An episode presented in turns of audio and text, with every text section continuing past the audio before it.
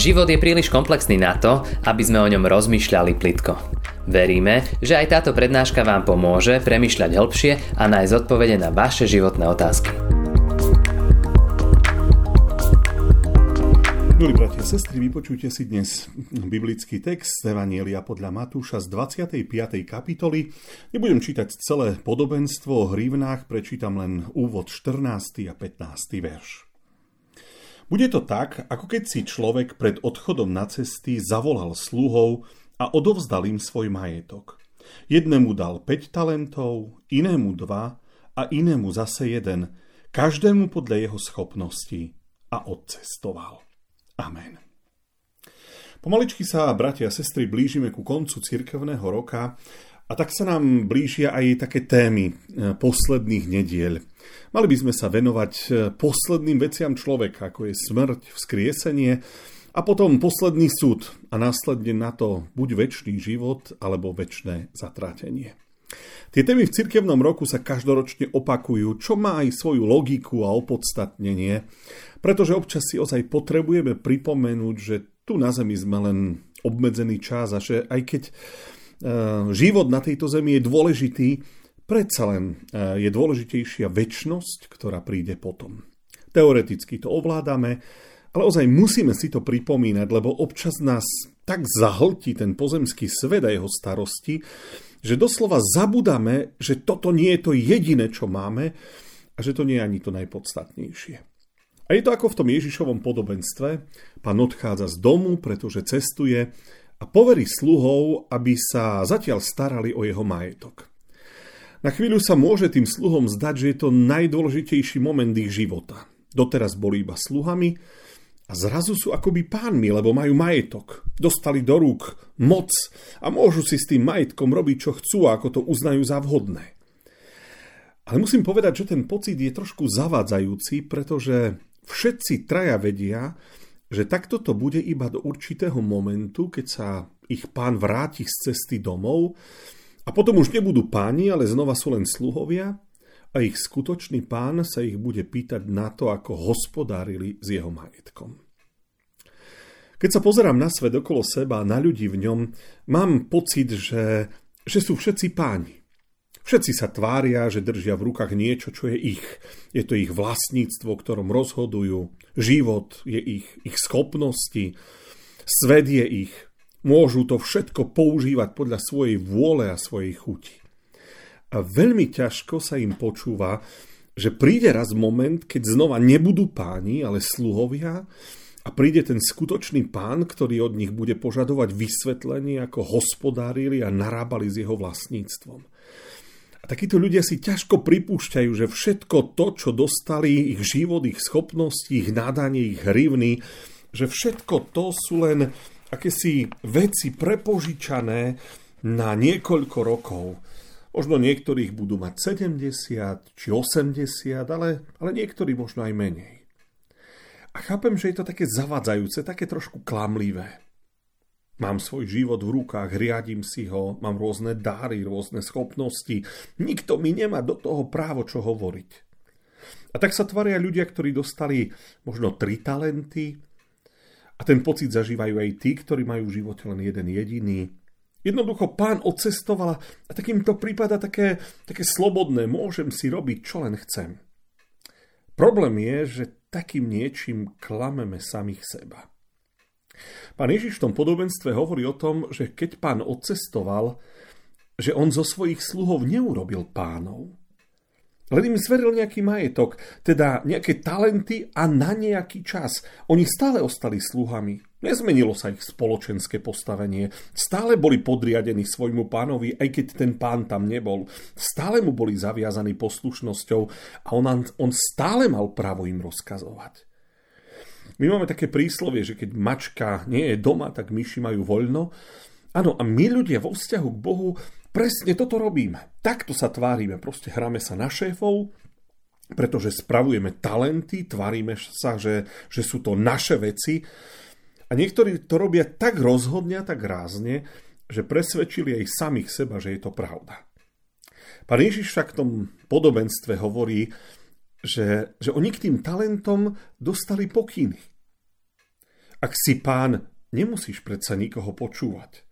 Ale ak si sluha, tak pokyny pre teba platia v celom rozsahu.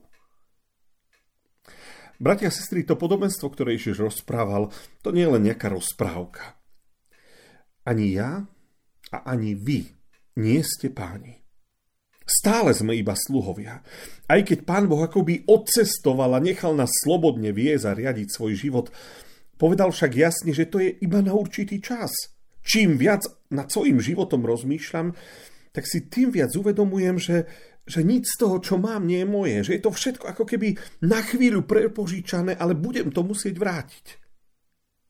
Ja som nerozhodol, kedy sa narodím, v akej dobe a do akých pomerov, ja som si nevybral rodinu ani zázemie. Ja som si nevybral zdravie ani svoje schopnosti, či nadanie, či svoje zručnosti, dokonca ani svoju múdrosť.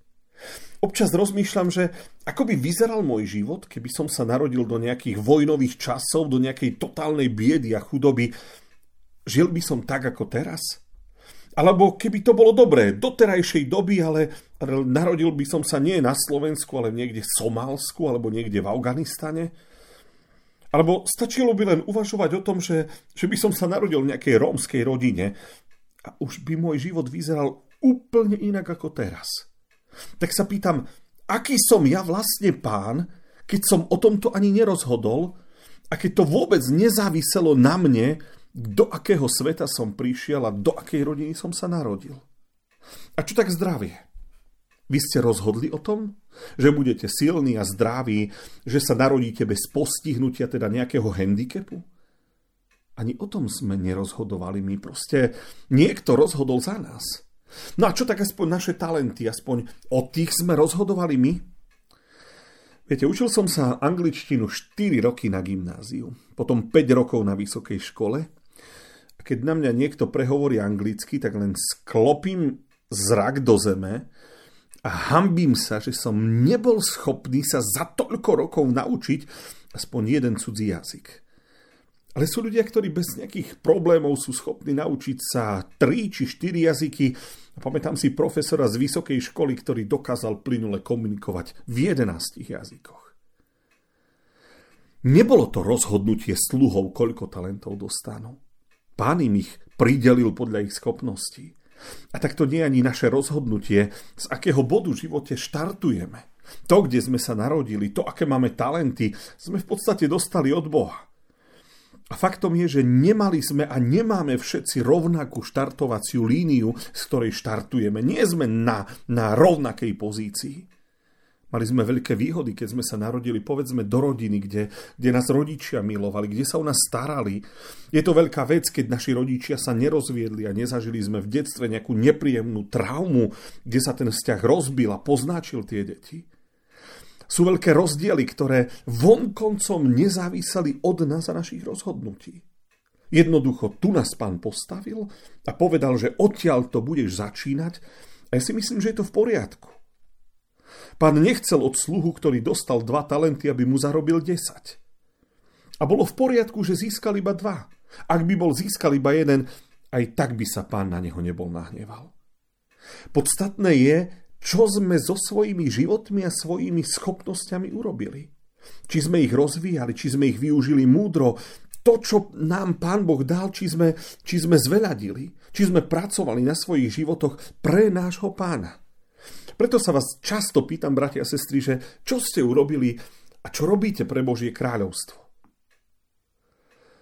Na toto sa bude raz pýtať náš pán, náš Boh. Nemôže žiť iba pre seba, prípadne pre svoje deti, iba pre svoje vnúčata.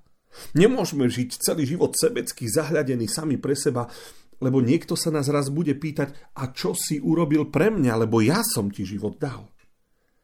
Viete, tie získané alebo nadobudnuté talenty, aj tie pôvodné, darované, budeme vrácať pánovi, keď príde.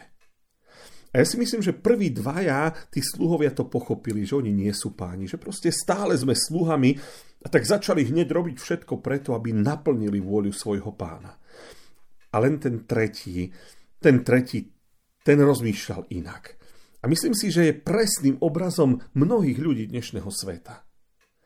Ľudí, ktorí nevnímajú hodnotu, ktorú dostali, proste premarňujú zverený čas, premarňujú život, radšej si len ho užívajú bez zodpovednosti pred Bohom, žijú sami pre seba, pretože zo sluhu sa na pár okamžikov zrazu stal pán a on rozhoduje o svojom živote. Mám ešte jednu otázku. Čo je podľa vás v tom podobenstve ten najpodstatnejší a najdôležitejší moment? Myslíte si, že ten okamžik, keď pán odcestoval? Alebo ten čas, keď, keď zrazu tí ľudia sa, sa mohli hrať na pánov a robili si so svojimi životmi to, čo chceli? Alebo je najdôležitejší ten moment, že v jeden deň sa ten pán vracia a pýta sa sluhov, no ako ste hospodarili s tým, čo som vám zveril? Ja si myslím, že toto je ten zlomový moment celého toho príbehu. A na toto nesmieme zabudnúť. Moment, keď sa pán vráti, aby sa pozrel, ako tí sluhovia šafarili s jeho majetkom. A ten moment si v cirkvi pripomíname práve v tieto posledné nedele. Pamätaj, že sa budeš zodpovedať za svoj život pred Božou tvárou, že sa ten, ten skutočný pán ťa bude pýtať, čo si so svojím životom urobil. A chcem povedať, že to bude moment, keď sa zo všetkých pánov v úvodzovkách znovu stanú sluhovia. Nedajte sa strhnúť, bratia a sestry, tým, čo vidíte okolo seba a nedajte sa popliesť tou suverenitou ľudí a tým vystupovaním ľudí okolo nás, e, že, že, že to je pán, lebo on rozhoduje o svojom živote. My sme všetci sluhami. A tí dvaja prví sluhovia s tým dňom počítali, aj sa naň pripravovali, len ten tretí žil tak, ako keby ten návrat nemal nikdy prísť. A keď sa pán vrátil, tak sa vzmohol iba na to klasické obviňovanie. Ty si zlý, ja som to vedel a to je dôvod, prečo som pre teba nič neurobil a ja som to predsa si predstavoval inak. Viete, všetky tie klasické výhovorky a obviňovania Boha, ktorých sa napočúvame od neveriacich ľudí dookola. A keby pán Boh bol, tak by toto urobil inak. A toto by sa nestalo. A keby Boh existoval, toto by riadil inak. A toto by nikto nikdy nespravil, keby Boh bol skutočný a reálny. Ja si tak v duchu hovorím, že, že nič z toho nepomôže, ani to nemá zmysel, je to zbytočné sa vôbec tým zaoberať. Ale jedna vec na tom celom podobenstve ma fascinuje a je taká, taká, poviem, veľmi nelogická. Všimli ste si niekedy, čo ten pán urobil s tými talentmi, ktoré tí sluhovia dostali aj ktoré, ktoré získali? Sluhovi, ktorému dal na začiatku 5 talentov a získal ďalších 5, ten pán všetky tie talenty nechal. Učtoval s nimi, ale neprevzal si ich tak, ako by to možno bolo správne. Aj tomu, ktorý, ktorý získal a dosiahol 4 talenty nakoniec, aj tomu všetky tie 4 nechal.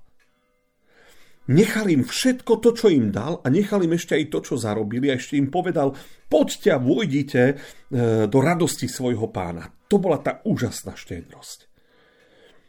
Bratia a sestry, myslíte na to, že všetko, čo máme v našom živote, sme vlastne dostali a nie je naše.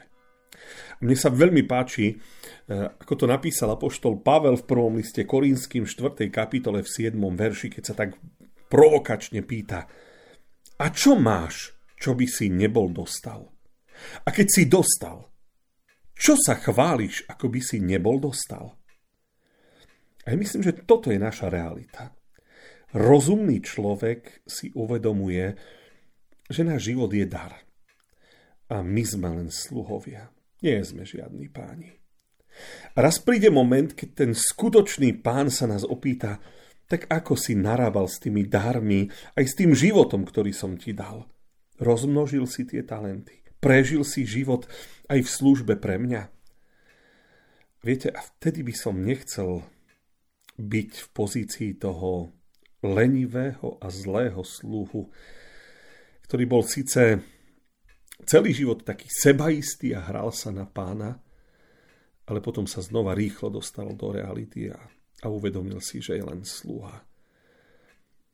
A že, že tie výhovorky, ktoré mala tie špekulácie, že tie nič nepomôžu. Amen. Ďakujeme, že ste si túto prednášku vypočuli do konca.